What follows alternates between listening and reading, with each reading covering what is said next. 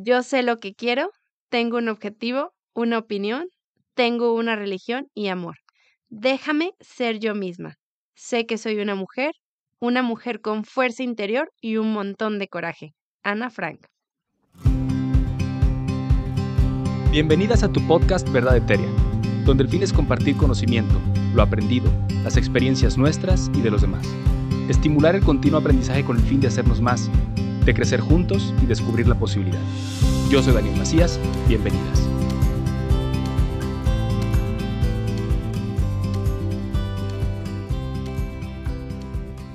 Hola, ¿qué tal? ¿Cómo están todos? Bienvenidos nuevamente a su podcast Verdad Eteria. Estoy aquí con Alejandro Beltrán y una invitada muy, muy, muy especial, muy especial para mí, Uy. además muy especial para el día, porque eh, si bien, bueno, hoy estamos grabando en, en, ¿qué día es hoy? ¿El 6? Estamos a 6 de marzo, el día 8 de marzo es el Día de la Mujer. Este capítulo no va a salir el Día de la Mujer, pero nosotros decimos, güero y yo decimos que el mes es el mes de la mujer, ¿no? Es todo el año, pues, pero el mes completo. Todo el año es el mes del humano. Es bueno.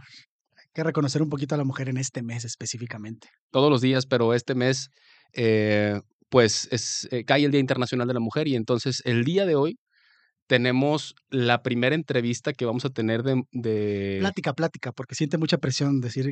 bueno, sí, entrevista. cierto. Y de hecho es plática, ¿no? Una plática con una mujer que admiro muchísimo, que quiero muchísimo y terminó siendo la persona eh, con la que camino día a día.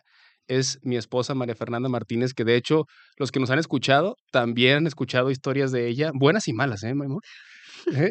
Bienvenida. Pero más buenas que malas. eh, muy buenas, de hecho. Bienvenida, es un placer hon- honestamente tenerte aquí. De hecho, yo no sé si estoy más nervioso yo que ella, porque Yo creo que debes estar nervioso también, Dani. Debo estar nervioso porque las preguntas que el güero tiene preparadas son bastante agresivas para... Bueno, No, no te creas. Oye, eh, quiero decir que, que para mí, honestamente, es, es un placer poder estar aquí con ella. Es muy diferente tener una relación eh, de marido y mujer y vivirlo día a día, a, sentarnos hoy y platicar con, pues, con la audiencia, algo que nunca habíamos hecho nosotros, obviamente, y, y me genera un nerviosito bonito, un nerviosito de, de compartir con ustedes cómo ha sido nuestra experiencia de vida y específicamente la tuya, tu experiencia personal como mujer de éxito que te considero. ¿Cómo estás, Marifer? muy bien, Archie. ¿Y tú? También bien, estoy bien. Te voy a hacer preguntas reales y objetivas. Tú Ok. tien- siéntate en la libertad. Ya Dani autorizó De- que est- y se preparó para cualquier respuesta amarga que puedas dar a, a- a la audiencia Ok. y, y a Daniel. Muy bien. Oye, de volada, antes nada más, mandar saludos al doctor Jonathan Álvarez, eh, ex compañero de la escuela. Excelente Eh, neumólogo. neumólogo tremendo. Muchas gracias por escucharnos, que nos mandó un mensaje por Instagram diciéndonos que nos escucha y buenas palabras. Muchas gracias. Eh, de parte de Dani y mía. Jonathan, saludos, te mando un abrazo. Y para un amigo y colega gamer del Xbox, Adán, el gran tocino. Te mando saludos, amigo, que estás buscando, tiene 20, 21 años y está ahora en la edad de, de búsqueda, de encontrar verdades, de, pues de saber qué hacer con su vida, ¿no? Así que Porque todos en algún punto, ¿no? Así que qué bueno que escuchas Verdad Eteria porque seguramente te va a ayudar a, a encontrar un poquito de respuestas y, y a buscar otras puertas para ver hacia dónde te encaminas. Saludos y un abrazo, amigo.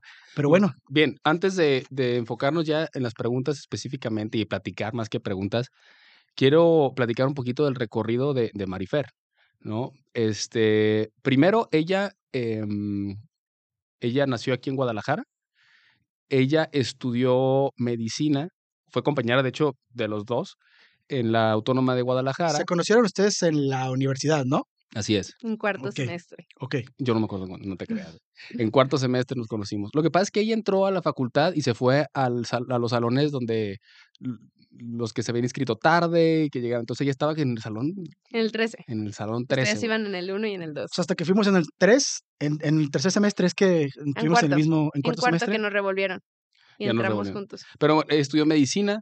Después de esto hizo una especialidad médica en otorrinolaringología aquí en el ISTE, en el Valentín Gómez Farías. Y saludos a todos. eh, Puedes mandar saludos, María? Saludos a todos los del Valentín.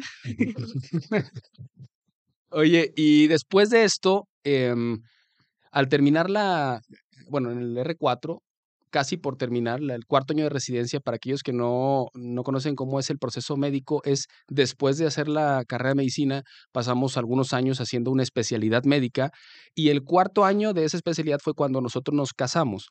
Marifer y yo nos comprometimos desde el R3. Finales del R2. Finales del R2 y nos casamos en el R4 y después mm, se acomodaron las cosas de alguna u otra manera para poder hacer una subespecialidad o un adiestramiento juntos en el extranjero, en la misma ciudad. Todo se acomodó y nos fuimos a Colombia y estuvimos allá. Yo eh, me enfoqué en el área de columna y ella específicamente se fue al área de la plástica facial, que es una área de subespecialidad de la otorrinolaringología. Entonces ella es especialista en otorrino y hace además esta parte de plástica facial. Pero digo, hay muchísimo más de lo cual ella ha sido exitosa, pero bueno, iremos platicando de esto en el transcurso del podcast. Pero bueno, esta es Marifón. Y por cierto, muy buena cirujana, ¿qué es? Estética facial. Muchas gracias. Muy, muy buena, ¿eh? No solamente porque es mi amiga, sino operó a mi hermano y ha visto su trabajo y sinceramente... El que tiene la nariz así como, creo que hacía Sí, sí, sí, que le quedó así como la de Gru de Minions. Pero no, muy excelente trabajo. Marifer, quiero preguntarte, ¿por qué decidiste estudiar medicina? El primer recuerdo de querer ser médico fue a partir de los cuatro o cinco años. Era algo que yo jugaba a ser doctora. Se quedó ahí como en pendiente, o sea, no, no era algo como muy formal en ese momento porque estaba niña.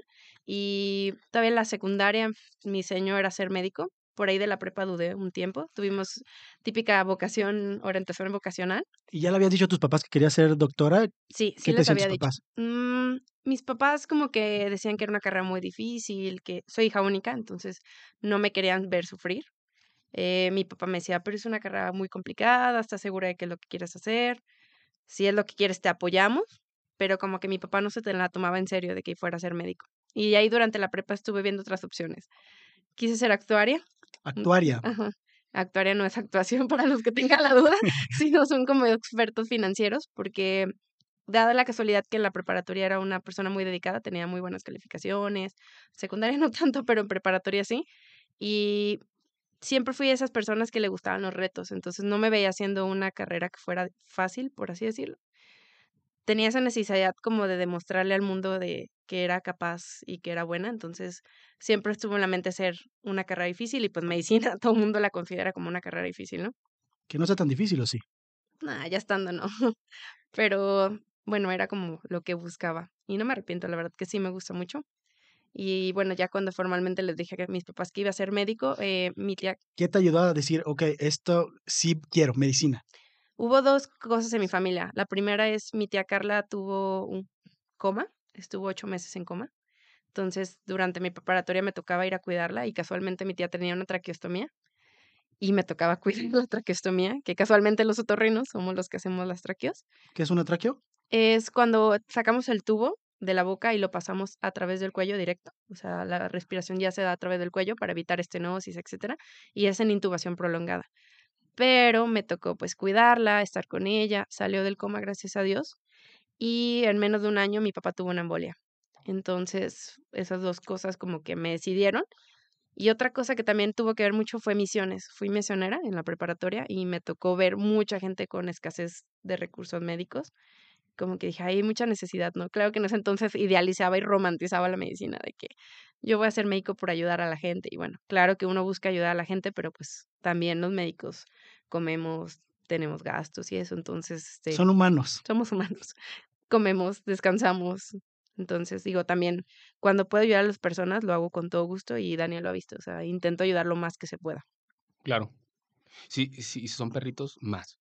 ¿No? Porque ya le, vamos, vamos por la carretera y si ve un perro, hace que me frene para recoger el perro y darle, bueno, es una de las áreas que Marifer eh, me encanta tanto de ella porque honestamente le nace del corazón ser, ser em, pues altruista en este sentido.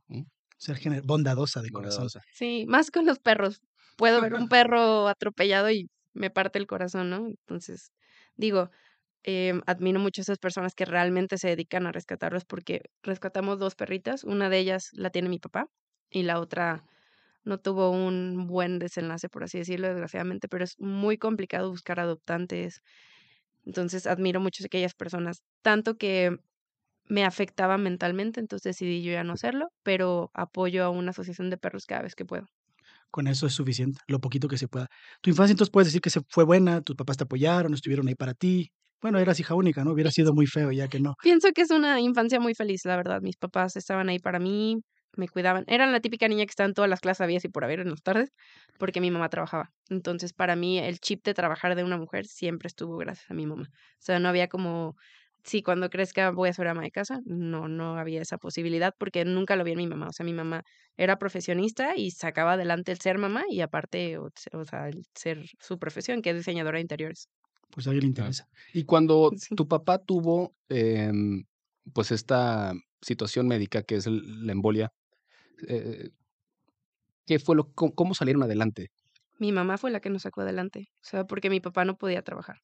Estuvo fácil 5 meses en silla de ruedas, terapia de rehabilitación y, pues, mi mamá de hecho, yo estaba a punto de entrar a la facultad de medicina y mi mamá fue la que me pagó por completo los primeros semestres, ella sin ayuda de mi papá. Entonces, la verdad es que también eso era muy importante para mí. Si mi mamá no hubiera trabajado, yo no sé qué hubiéramos hecho, ¿sabes? Entonces, me la considero como una mujer muy fuerte, entonces, Saludos, saludos. Señora, saludos, señora. ¿decimos el nombre completo o nada más como le gusta que me digan? Solo su su su nombre que le Señora gusta. señora Lucero. Señora Lucero, saludos. saludos para usted. Gracias por por crear una hija como como Marifer. El amor. Saludos, mami. Eh, Marifer, eh, entonces para ti fue fácil estudiar medicina o, o si alguien, por ejemplo, si hay una mujer que quiere estudiar medicina, ¿le podrías decir que es una carrera fácil o que es una carrera difícil? Solamente la carrera, sin irnos a la parte del internado y la especialidad, que para mí es, es otra historia, ¿no? La carrera es fácil, ya gracias a Dios somos cada vez más mujeres en la facultad, entonces no no lo sentí como un impedimento. A lo mejor las rotaciones a las áreas clínicas, ahí sí te podría decir que sí sentí algunos obstáculos. Oye, ¿por qué crees que tantas mujeres que estudian medicina en semestres que son, eh, pues, de los, de los primeros, básicos. terminan embarazadas? No Es sé. una ironía medio Sí, sí pasa, sí, de hecho hubo varias compañeras de nosotras que claro que tienen historias, eh, de éxito varias. No sé, este, es parte de que también la mujer como que tiene muy metido el que en algún momento queremos ser madres. Entonces, no sé, y somos muy sentimentales, ¿sabes? A veces nos dejamos ir por otro lado de no vemos la realidad y solo vemos el romanticismo, pues. Guau, eh. Oye, brutal eso que acabas de decir, ¿eh? Sí. Brutal. Pero Oye bueno. oye, Marifer, y en el en el proceso de tu vida, ¿has sentido alguna vez como una sensación de discriminación o una dificultad por ser mujer y y cursar una carrera como la carrera de medicina? En la facultad de medicina sí, mm, tengo un recuerdo de una clínica, que no voy a decir el número, pero una clínica del IMSS que estábamos rotando, y el doctor se enteró que yo vengo de universidad privada, ¿no? Entonces, estaba sentada y voltea y me dice: "¿Qué haces aquí? Tú eres una niña rica, tú no necesitas que te mantengan, ni vas a estudiar ni vas a ejercer medicina, simplemente te vas a casar y vas a conseguir un marido rico que te mantenga". Qué error tan más grande tú, ¿no? Sí. No, y la verdad es que ahí sí me dio mucho coraje, hasta le platiqué a mi papá un día que llegué toda enojada, y mi papá, en su fase de de, pues, obviamente defenderme: "¿Quién es ese doctor? Lo voy a buscar para ir a golpearle". Y dije: "Ay, papá, relájate", o sea, es parte del bullying médico que que tenemos que aguantar la mayoría de los médicos. Y ya lo lo lo superé, ¿no? Pero parte de mí, al te digo, desde la facultad como que fui muy competitiva, decía: "Es que es no, y ahora voy a demostrar que también puedo", ¿no? ¿Y a quién buscabas demostrarle? ¿A ti misma A mí misma, claro, a mí misma, pero también, pues, que vean otras mujeres que también ellas pueden llegar a hacer muchas cosas, ¿no? Entonces, este, parte de elegir otorrino era, yo sé que es de las más difíciles de entrar y van a ver que lo voy a lograr, o sea Esa es otra de las preguntas que te iba a hacer. Terminaste medicina, eh, pues, todo, y te fuiste a otorrinolaringología, ¿no? ¿Por qué otorrino? ¿Porque era de las más difíciles simplemente? Mm, una parte era eso, de que sabía que eran las más, este, difíciles y que, de o sea, yo lo voy a lograr. Pero aparte me gustó la vida de los médicos otorrinos, o sea, porque digo, me gusta ser médico, pero un médico me dijo algo muy cierto, que es: "La carrera se elige con el corazón, la especialidad la tienes que elegir con el cerebro, viendo qué es lo que quieres, y la subespecialidad con la billetera". Entonces, eh, dije: "A ver, ¿qué quieres de tu vida?". Sí, me encanta ser médico, pero yo sabía toda la vida que quería ser mamá. Entonces dije: "¿Qué especialidad que me permita ejercer, pero también me permita ser una buena mamá?". Y empecé a ver opciones, dermatología, oftalmología y otorrino, ¿no? y me gustaba operar. Entonces dije, bueno, derma no, porque pues no operan, ¿no? Error. Los dermatólogos tienen una vida muy buena. Sí. Y ofta me gustaba, pero casualmente me da un poquito de cosa el ojo cuando lo agarran y así. Entonces dije, O sea, te da cosa el ojo, pero no los mocos, ni la cerilla, ni... Pero casualmente en el ENAR puse dos opciones, otorrin y oftalmo. Fueron mis dos opciones. pero en- te fue muy bien en el examen de especialidad. Sí, entonces gracias a Dios entré rápido a otorrino. Y pues creo que sí, o sea, no tenemos tantas urgencias, pero es muy noble, es una carrera, una especialidad muy noble para ser compatible. ¿Qué tan difícil fue para ti todo el proceso de la especialidad? Durante la especialidad, Sí, ¿y tuviste también discriminación o algún tipo de apartado por ser, simplemente por ser mujer? pues el R1 yo creo que es el peor año de, de mi vida, El primer año de especialidad. pero... Oye, es recalcar que ese fue el año que empezamos a ser novios. ¿eh? Sí, Ahorita sí. vamos a platicar de eso, pero El peor año de su vida. No, no, en el lado laboral, no en el lado personal. Eh, lo que- pero yo creo que la mayoría de las especialidades el R1 es muy pesado, pero otorrino es un, un servicio como que hay mucha mujer, entonces digo, hay hombres, pero también como que influimos mucho y hay como mucha, em, no sé, estrógeno, entonces de repente hacemos muchos dramas por cosas que, que luego ahorita ya fuera digo, ay Dios mío santo, o sea, ¿por qué hacíamos dramas por cosas que no eran? Y lo sentí un poquito al principio, sobre todo porque creo que me consideraban como la niña fresa. Entonces eso fue complicado. Pero entre mujeres y hombres, o sea, en general. Pero bueno, es que no sé si conociste a David, mi compañero David. Sí. Saludos, David Padilla, bueno. David era como muy diferente, o sea, David no, no, no deja que le afecten tanto las cosas y sabe manejar muy bien las cosas a su, a su, a su persona. Y mi otra compañera terminó renunciando, pero era una chica eh, que la verdad también no dejaba mucho. Yo era como la sentimental, pues, entonces eso también influyó mucho en que, que a lo mejor me afectara. Pero sí, sí tuve discriminación. Maestros alguna vez me dijeron, nunca va a ser competencia para mí, no tienes el tiempo. ¿Sí? Sí, nunca, no tienes el tiempo que yo tengo para estar en la consulta privada, porque tú vas a ser mamá en algún momento. ¿Así te lo decía? Sí. Y nos echaban burla de que alguna vez de broma, entre broma y broma, la verdad se asoman, pero de ay, vas a usar, ut- utilizar tu material para operar para voltear la tortilla. O Cositas así que. Oye, Marifer, ¿y tú cómo lidiabas con eso? O sea, mentalmente, ¿qué tan difícil era para ti que te dijeran eso? Porque seguramente no solamente te enojaba, pero a lo mejor te hacía sentir mal y te hacía cuestionarte y me frustraba. O sea, decía, ¿para qué estoy haciendo todo lo que estoy haciendo para, para que finalmente, pues a lo mejor y tienen razón, ¿verdad? O sea, si te la piensas, pues. Bueno, me ayudaban varias cosas. Una, pues Daniel, ¿no? Daniel estaba en la misma situación que yo y él me decía, no le hagas caso. Daniel es como muy centrado. No, no les hagas caso. Mis papás obviamente estaban ahí para apoyarme. Y bueno, pues a ¿Y mis tú, amigas, en tu interior, en mi qué interior, pensabas, qué sentías? Porque los demás te pueden decir una cosa, pero si tú dentro pues no te sientes bien, va a ser bien difícil que te hagan digo, hubo momentos en que yo creo que crucé con una depresión mayor, pero esos momentos sí no veía tan cosas claras. Nunca pensé en renunciar porque no quería darles el gusto, pero No, no consideraste, o sea, por tu mente no pasó, voy a renunciar, me voy a rendir, no, voy No, a porque me había costado demasiado trabajo como para darles el gusto, ¿sabes? Y porque al fin y al cabo tenía una meta que tenía que cumplir. Entonces esas personas pues iban a ser pasajeras. Digo que ya estando por fuera, ya muchas las perdoné, pero porque es el drama de la especialidad dentro de la especialidad. Entonces, Sí, y aparte a lo mejor unos son tus jefes, jefas, y pues todavía te lo hace más incómodo porque no puedes decir nada. Ajá. Claro. Y también te va, te va forjando tu carácter, ¿no? sí, Empiezas a, a- el cara- eh, la vida del médico pues involucra muchas cosas y entre ellas son las relaciones interpersonales, tanto favorables como desfavorables. O sea, los mismos colegas a veces, digo, se, se- se escucha triste, pero, pero se tiran fuerte. Entonces, eh, te va formando tu carácter para lo que viene. Es parte del proceso de formación, pienso yo. de hecho hay una palabra que sea, no es la, resi- no es la re- este, es la resistencia. O sea, es ver quién más resiste, ¿sabes? Entonces, sea, ¿la repetirías la residencia o no? ay, solo si fuera muy necesario, pero, pero así de que, de quererla volver, o sea, hay cosas que extraño del hospital, obviamente, ¿no? Así, Tiene sus Sí, cosas buenas, ajá, pero sí. la mayoría no son tan buenas. claro que lo bueno que extraño, pues mis compañeros, ¿no? De que hacíamos súper chido el, no sé, el cotorreo y de repente era de, ay, vámonos a los taquitos de barbacoa, ahorita no hay trabajo y ahí vamos todos. O luego hay que pedir comida del kin y ahí mandábamos a alguien por comida de kin.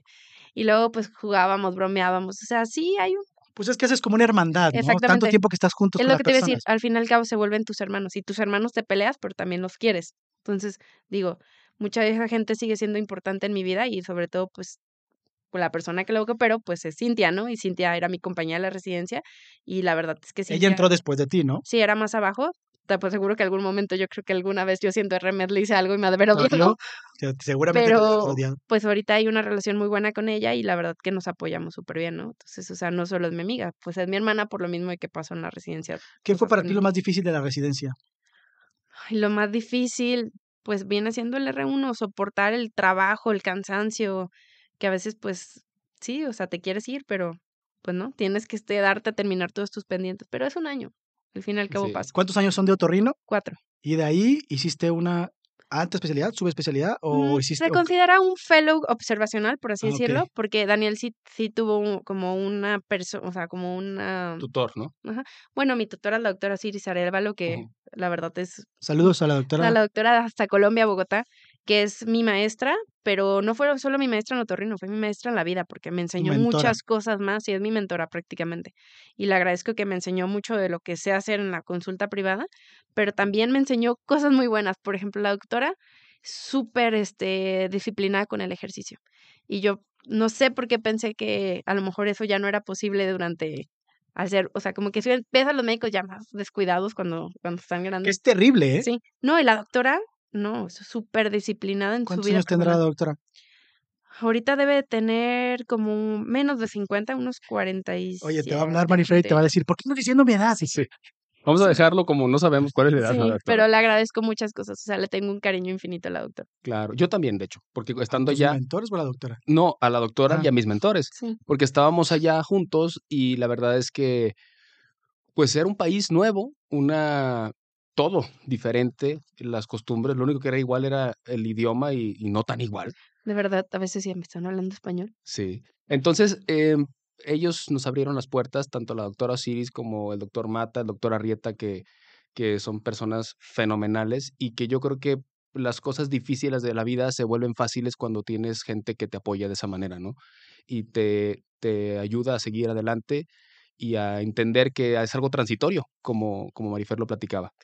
Algo que te tengo que decir de la doctora es que la doctora es una persona muy exitosa en su vida este, laboral y ella me enseñó que es de las pocas ponentes mujeres que hay durante ponencias internacionales y yo dije, sí, ella puede, yo puedo y mucha gente puede. Por supuesto. Entonces, para mí sí es una inspiración en muchas cosas.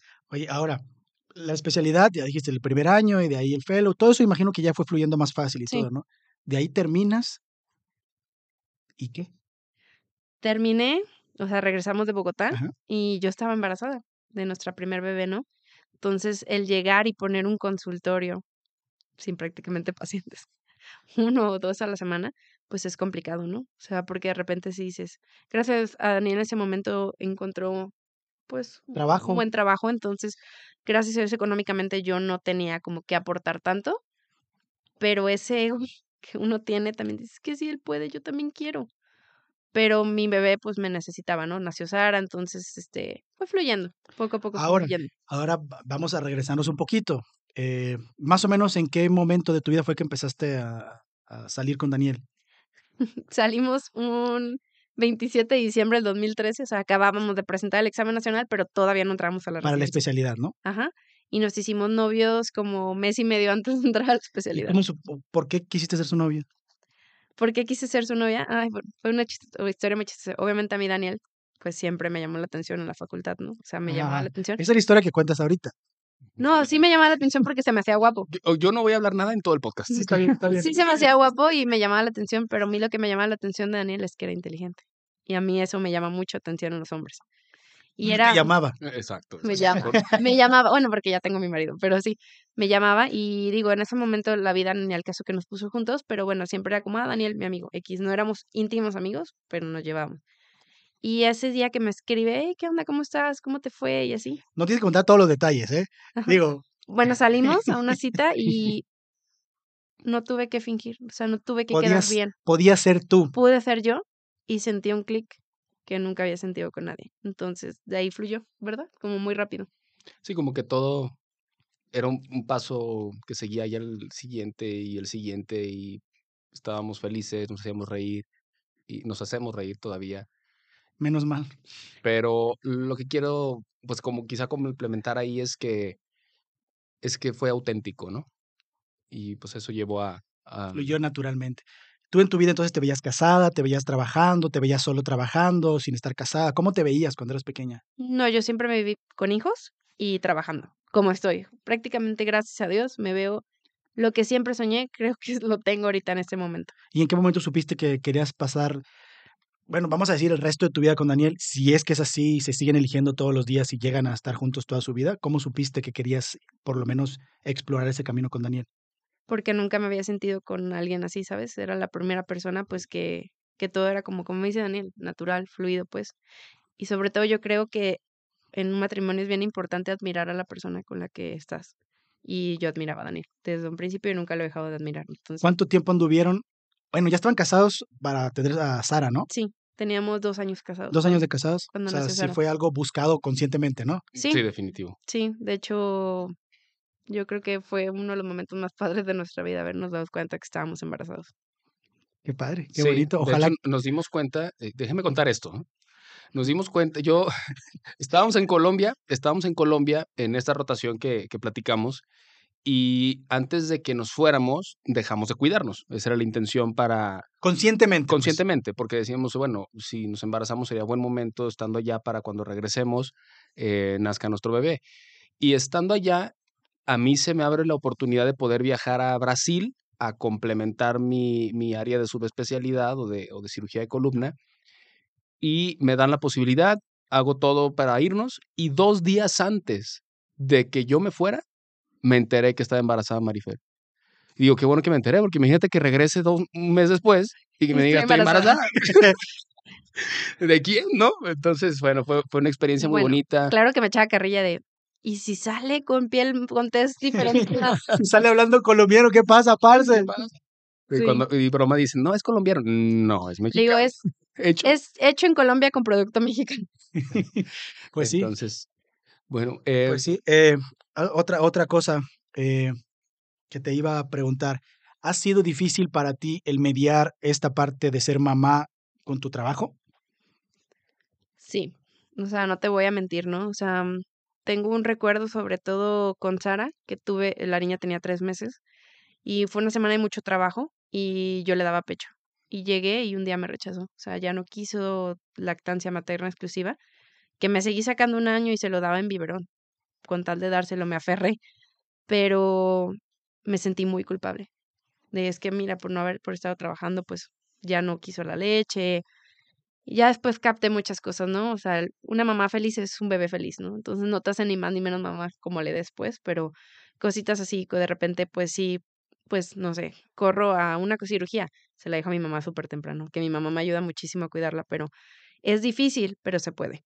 O sea, de que se puede, se puede, pero sí, hay veces que sí te llega el momento en que dices, ay, quisiera solo ser mamá y quedarme con mis hijos, pero también mis hijos van a crecer y en algún momento ya no me van a necesitar. Oye, ¿y qué tantas complicaciones también tuviste? Porque seguramente hubo un momento de tu vida en el que, bueno, me consta, pues, pero seguramente un momento en que estabas empezando a generar tu, pues, tu práctica médica y a lo mejor a tener tus pacientes y todo, y de repente tuviste que detener eso para dedicarte exclusivamente a ser mamá. ¿Qué Sí. tan complicado fue eso para ti? Pues me pasaba mucho de que, no sé, Daniel no estaba por algo trabajando o así, y de repente, doctora, tengo una urgencia, ¿me puede ver ahorita?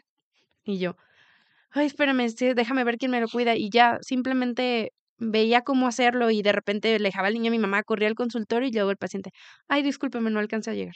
Uf, Entonces, simplemente capté de que dije, a ver, hasta donde yo pueda. Si no puedo, ni modo. O sea, sí, se irá con otro médico, pero también mis hijos importan y mi vida personal importa. Entonces, si puedo verlos con mucho gusto, hago lo posible, pero ya no me martirizo por no alcanzar a ver un paciente.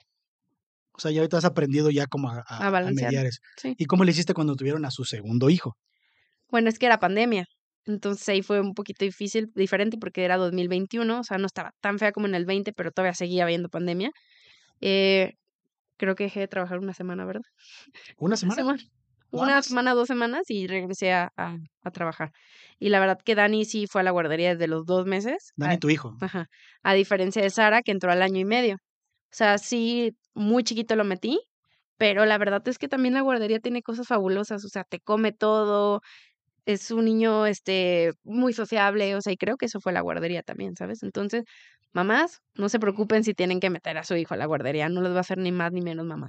O Al contrario, les hace bien a los niños, ¿no? sí, Claro, sí, sí. y administrar su tiempo, digo, y aquí voy a tal vez complementar un poquitito el otro lado de, de pues no sé, podría decir de ser papá con una, con una esposa trabajadora, porque al final de cuentas, por ejemplo, de mi lado, yo sé lo competitivo, lo competitiva que es Marifer, o sea, le gusta estar en la jugada y, y yo sé que en ella, o bueno, esa era mi impresión, el que yo estuviera trabajando y ella en casa, pues generaba en ella una polémica de, oye, Daniel está desarrollando su, su, Su profesión, su- profesión y yo estoy aquí atendiendo a nuestros hijos, ¿no? Y para mí, digo honestamente, y Marifer lo sabe, fue todo un proceso comprender que se trata de los dos, ¿no? Y si bien yo no le podía dar pecho a los niños, ni mucho menos, creo que hoy, y si bien seguimos madurando nuestra relación y hay muchas cosas que hemos aprendido, creo que hemos logrado o buscar balancear esto en el cual ella pueda desarrollarse profesionalmente, am, mantenerse activa físicamente, porque también le gusta mucho el ejercicio, jugamos tenis juntos, pero ella además entrena, en fin, y poder disfrutar a nuestros hijos en el tiempo que tenemos que disfrutarlos. Porque algo que pasa muy frecuentemente, y sin juzgar ni, ni mucho menos, es que la carrera de medicina, independientemente seas hombre o mujer, te traga. O sea, te chupa por completo el tiempo, si tú lo permites. A mí me pasó igual. O sea, cuando, cuando nace Sara, yo estuve el primer año de vida de Sara trabajando como loco. De hecho, me da pena decirlo, pero a veces podría decir que con los dedos de las manos contaba cuándo podía jugar con ella en las noches porque yo me iba a las 6 de la mañana a operar y yo regresaba y ya me la encontraba dormidita. Y a veces eran los sábados, los domingos, hasta que yo me puse un, ¿sabes qué? Los domingos no puedo estar trabajando así. Y luego me puse un horario establecido, de esta hora a esta hora voy a trabajar para tratar de buscar ese beneficio. Entonces, el otro lado de la moneda es nosotros hombres entendamos que hoy las mujeres trabajan y tienen una profesión y, y desean desarrollarse al igual que todos y hay que abrir esas puertas porque son maravillosas además, ¿no? En tu proceso dentro de, de ser especialista, de ser mamá, pues de ser marifer y de ser lo que tú querías ser, ¿cuáles han sido tus principales miedos o tus más grandes miedos, si es que han habido algunos? Mm, Ya siendo mamá, o sea, mm, Desde antes, o sea, en tu proceso o siendo mamá, o sea, porque todo tu proceso obviamente es de ser especialista, miedo a lo mejor no pasar el examen. sí, O no sé, o que no te vaya bien especialidad, o que no pases el examen de especialidad ya para, ¿cómo se llama? Para el este, certificación. ajá, de certificación. certificación, o, o no sé, o que no vayas a tener pacientes, o sea, Sí, ¿cuáles han sido esos miedos y esas, esas cosas que, que te abrumaban de repente? claro, primero era no pasar el examen y sobre todo decepcionar a mis papás. O sea, yo la veía por ese lado de que no quería decepcionarlos. Y bueno, ya pasando el examen, obviamente no ser un buen especialista, ¿sabes? O sea, hacer las cosas bien. Aunque te voy diciendo, yo nunca quise ser la mejor otorrino de todo Guadalajara, porque el mejor otorrino muy probablemente no puede ser una buena mamá, ¿sabes? Porque descuida, o sea, para ser el mejor tienes que entregar todo. Entonces yo como que sabía, quiero ser una buena otorrino porque quiero ser una buena mamá. ¿Qué es, buen, qué es ser una buena otorrino para ti y qué es ser una buena mamá? Bueno, buena, buena otorrino es que mis pacientes queden contentos, que se mejoren, que la cirugía les vaya bien con los resultados. Y una buena mamá es una mamá presente. O sea, una mamá que está, a lo mejor no está 100% ahí, pero sí está el tiempo que tiene que estarlo y que sus hijos se sientan atendidos, pues que están con ellos. Obviamente atender sus necesidades básicas, paño, hambre, pero también estar con ellos emocionalmente, ¿no? Porque pues puedes ser a lo mejor muy buena especialista, pero pues no saber nada de tus hijos, ¿no? O sea, Yo creo que ahí de- déjame interrumpir, bueno. Yo creo que eres una excelente otorrino gracias. y la mejor mamá. Y puede serlo. Simplemente todo en sus momentos y sus tiempos. Porque el que yo esté más tiempo trabajando no necesariamente me hace mejor. De hecho, podría pensar que a veces hasta peor, porque estás más cansado, más agotado, no puedes dar tu 100. Pero si tú decides, voy a dedicar esta hora a esta hora a mis pacientes, puedes darles todo en ese momento, sin estar pensando en otra cosa, por ejemplo, Sí. tu familia. Y cuando estás con tus hijos, dedicarles el 100% a ellos. Entonces te hace la mejor torrino y te hace la mejor mamá también, nena. Sí, sí, algo así. ¿Cuál crees que ha sido tu mayor acierto en la vida? Mi mayor acierto en la vida. Casarse conmigo. Bueno, es que eso es algo bien importante. O sea, yo creo que, de hecho, creo que está escrito en libros que el 50 o, o más del éxito en la vida es la persona con la que estás. ¿Cuánto? El 50% del éxito en tu vida es la persona con la que te casas. O la que compartes tu vida, no necesariamente Y casarte. si no compartes tu vida, entonces el 100% del éxito es tuyo. Pues depende. No, no por eso, porque puedes tener una pareja que no te apoya nada. y si no te apoya nada, pues no, no vas a lograr ser totalmente exitoso, ¿no? En- Entonces, Entonces, uno de tus grandes aciertos es haber escogido, escogido a tu pareja correctamente. sí, ¿Tienes algún otro? ¿O crees que ese es el mayor acierto de tu ¿Algún vida? otro qué? ¿Un otro? haber escogido la especialidad que escogí también, ¿sabes? Y al, al haber sido dedicada, o sea, al haber hecho las cosas bien. O sea, porque tú y yo lo vivimos, o sea, nos- varios compañeros de nuestra generación, o sea, ni iban a las clases, o sea, les valían. Panzaban. Y yo creo que yo siempre tuve bien en la mente de que, oye, es que me puede llegar un paciente que no vi esto porque me salía, no sé, en la clase. Y como que yo estaba muy mentalizada de, no, o sea, si va, entraste a medicinas porque vas a dar todo, ¿sabes? ¿Hay, ¿Hay algo que te inspire o hay alguna personalidad o alguien que sea tu gran ejemplo a seguir? Puede ser un famoso o Quien sea, que te inspire, que te mueva, que digas, mira, ese es un gran ejemplo para mí. Este, o no sé, aparte de la doctora Osiris. Sí, ah, digo, en cuanto a Torrino sería la doctora Osiris. Y en cuanto a personaje histórico, no sé por qué siempre me ha gustado la princesa Diana. Digo, la verdad es que no, su vida personal no fue tan buena, pero era una mujer muy altruista, muy entregada a su- como mamá y como creo que su error fue a lo mejor no haber escogido como a la persona, Como ser reina, ¿no? ajá. No, haber escogido, bueno, la persona que la escogió pues simplemente no, era, no era la mejor, pero en sí creo que tuvo muchos aciertos, ¿no? O sea, para ti, la, Sí, la princesa tal vez una de la, la mejor reina que hubiera habido en la historia. sí, hubiera sido una reina como muy entregada a su pueblo. Oye, eh, hace mucho tiempo vi una foto tuya que subiste que le di screenshot y la, y la tengo aquí conmigo. Sí. Dice la foto así, 19 años han pasado entre esas dos fotos, muchas cosas han cambiado. Creo que estarías orgullosa de la Marifer que te convertiste. Sí, Por cierto, tenemos las cosas que soñabas ser doctora y esa hija e hijo que deseabas tener. Esa es una de las cosas que soñabas en tu vida, ¿no? sí, Y, sí, sí, y- sí. y afortunadamente, gracias a tu trabajo y a todas las cosas lo lograste. Sí, o sea, la verdad es que, bueno, esa foto estaba en tercero de secundaria y te puedo decir que, o sea, en ese momento, digo, la secundaria es un momento de como de descubrirte a ti mismo, ¿no? Y yo creo que era una persona no tan diferente a la que soy porque era como muy soñadora, me gustaba ya hacer mucho ejercicio también y todo, pero creo que eh, yo venía de un colegio de niñas donde de repente sentías como mucha presión por demostrar que Que vales. Ajá, la popular, la que la pasa de fiesta, de que tiene miles de amigos. Yo creo que yo no era esa persona, pero de hecho era un tanto no- ñoña, puedo pensarlo. Y, y mi miedo era eso, así como que, pues, ah, es que soy bien ñoña. Y no, ahorita soy especialista, so- creo que demostré como muchas cosas, ¿sabes? O sea, me siento muy orgullosa pues de lo que logré. Muy feliz. Yo también, yo también estoy muy orgulloso de ti. No, en verdad. Y quiero, quiero preguntarte algo, y esto quiero que seas lo más honesta posible. Em, todo esto que nos compartes a mí, o sea, me, me, me genera pues cierto Emoción. emoción. Y me gustaría saber si, y honestamente, Ah, yo, yo se la pregunto.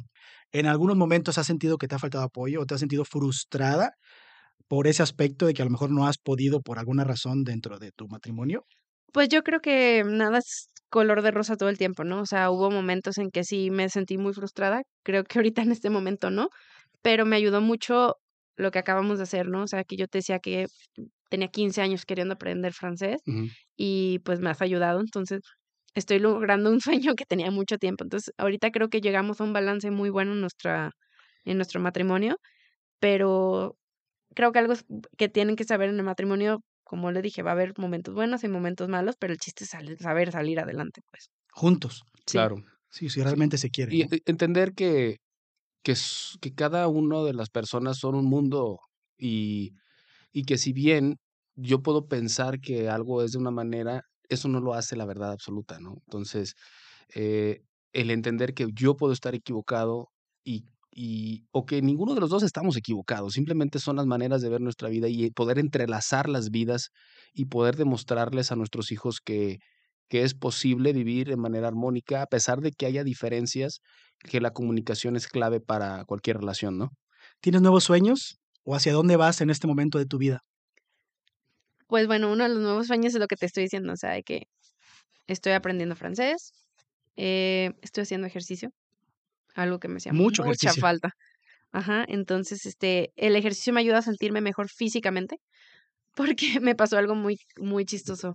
Mm, digo, no, no cambio para nada ser mamá, era un sueño que yo tenía, pero muchas veces como mamá sentimos que nos marchitamos un poquito, o sea, como después de ser mamá, ¿sabes? O sea, como que nos descuidamos un poquito porque tienes otro ser al que estás cuidando. Y ahorita al hacer ejercicio más sentido, como que me siento mejor, me siento que me estoy refloreciendo. Como que has recuperado tu poder otra vez, ¿no? Ajá, Tu autonomía, tu, tu independencia. empoderamiento, por así decirlo. Como, pues sí, como que has vuelto a florecer otra vez. Sí. Como que le has vuelto a echar agüita a tu, a tu Sí, flor. Ajá, exactamente. Entonces yo, mi consejo a las mamás, hagan eso que les gustaba hacer, ¿no? O sea, por ejemplo, yo dejé el tenis 13 años de mi vida por la medicina y apenas lo retomé y me di cuenta cuánto me gustaba, ¿sabes? Entonces, al, no sé, lo disfruto muchísimo y es parte de mi personalidad competitiva. De repente estoy en una cirugía y que digo, Ay, está, está, está difícil la cirugía, estoy presionada, no sé, hay algo que no está saliendo al 100, está sangrando el paciente, etcétera, no, no puedo dar un buen un punto, etcétera. Y de repente digo, ay, qué rico, mañana voy a tener tenis, ¿no? Y ya, así estoy todo feliz porque mañana tengo tenis. Y luego llego al tenis y te empiezo a fallar y yo, maldita sea, estoy fallando, ¿no? Entonces, entonces pone que es mi terapia y luego voy y me enojo al tenis, ¿no? tu autoexigencia. Lo que pasa es que el tenis o, o tu vida, pues al final de cuentas lo manifiestas con todo lo que traes de interno, ¿no? Si estabas estresada por la cirugía y te lo llevas al tenis y lo manifiestas ahí, ¿no? ¿Qué es lo que te hace más feliz en tu vida? Algo que hagas y que te sientas jubilosa, así realmente. Porque hay muchas cosas que te van a hacer felices y, segura, y, y eres feliz, pero ¿qué es lo que te hace más feliz en tu vida? Ay, estar con mis hijos. Sí, o sea, digo, la verdad también de repente como típica mamá que dices, ay, ya por favor que se estén en Que paz. se Pero, duerman. pero no, o sea, mis tardes Es con por eso ellos que hay no unas- las cambio. Es por eso que hay unas gotitas, unas gomitas de melatonina en la casa. No, pero sí disfruto mucho, mucho mis tardes con ellos. ¿Qué vale más para ti, tus logros o tu felicidad?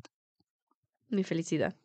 Por encima de todas las cosas. Sí, o sea, pudiera no tener tantos logros, pero mientras sea feliz, no hay problema. Y si puedes obtener esos logros y aparte ser feliz, Pues, qué mejor, ¿no? pues las dos cosas, ¿no? Por Sí. supuesto.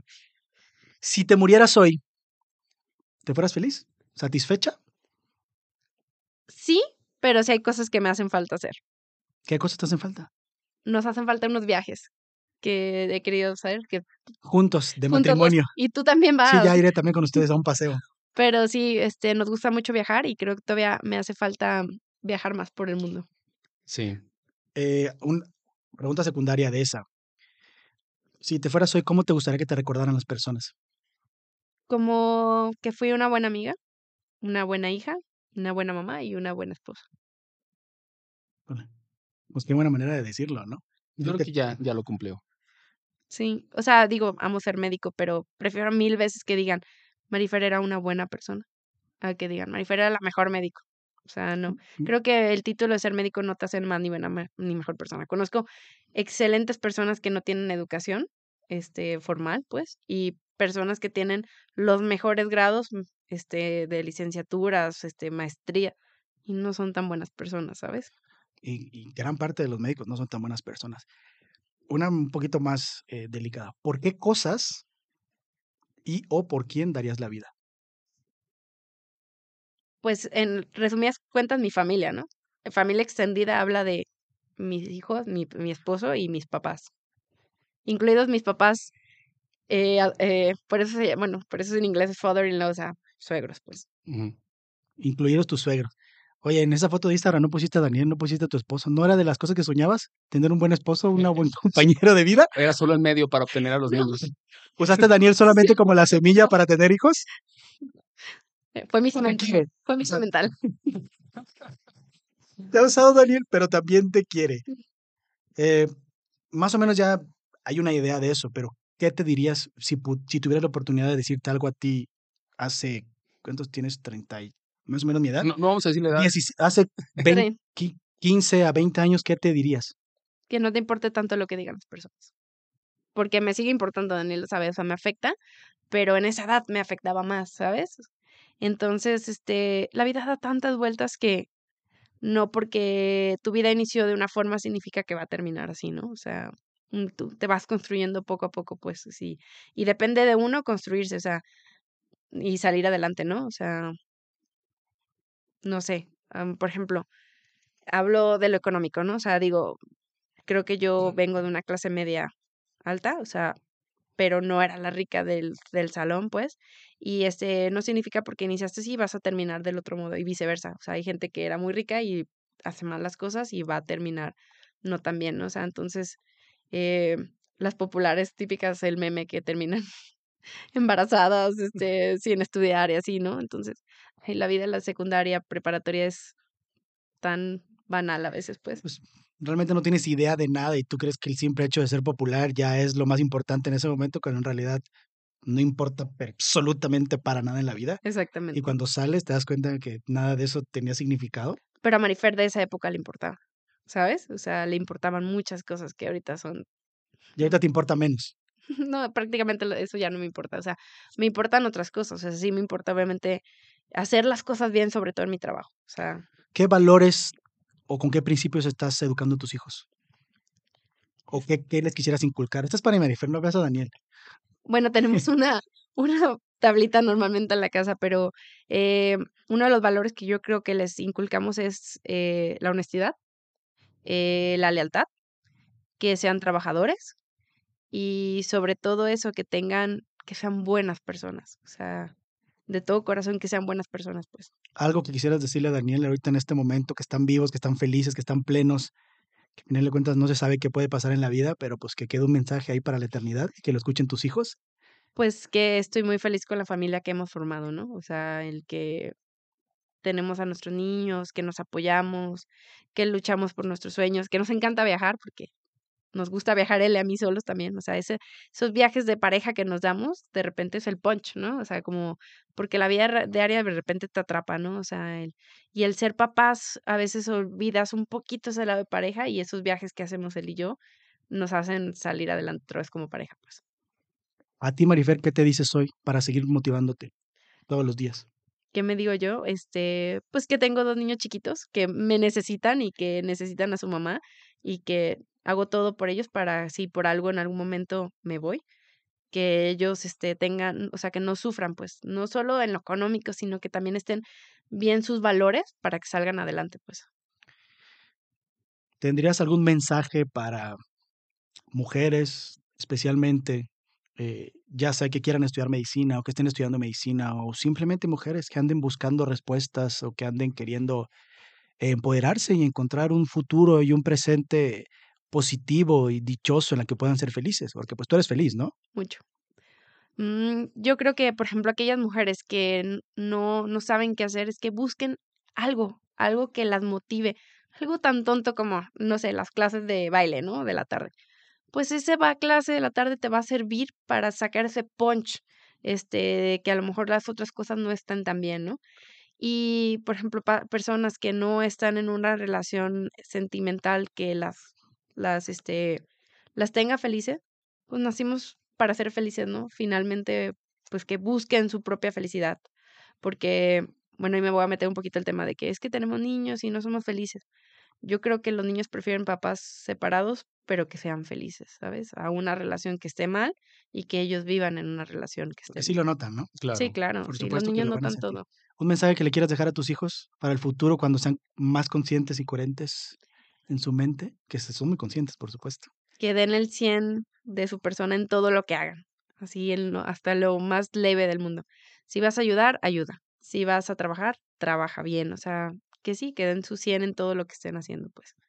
Y sobre todo, pues que, que sepan discernir sobre las cosas que están haciendo, sobre las personas que los rodean, pues, porque no todo el tiempo nos rodeamos de personas buenas. Mejor tener un solo amigo a tener 10. Y que los quieres mucho, por supuesto. Sí, que los amamos. Yo estoy, estoy conmovido. Ah.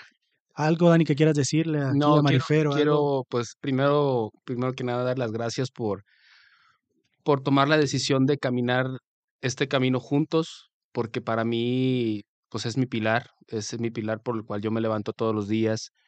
Y, y el que me levante y siempre verla a mi lado y decir, juntos vamos por este día, pues eh, cambia todo. No me siento solo. Y sé que tenemos muchas responsabilidades juntos, tenemos que dar todo en nosotros, en todas las áreas de nuestra vida, y creo que lo hacemos un día a la vez y lo podemos hacer porque estamos juntos. Y yo le agradezco mucho porque yo soy una persona muy loca, acelerada. Tengo muchos proyectos, muchas ideas, mi, mi cabeza está al 3000%.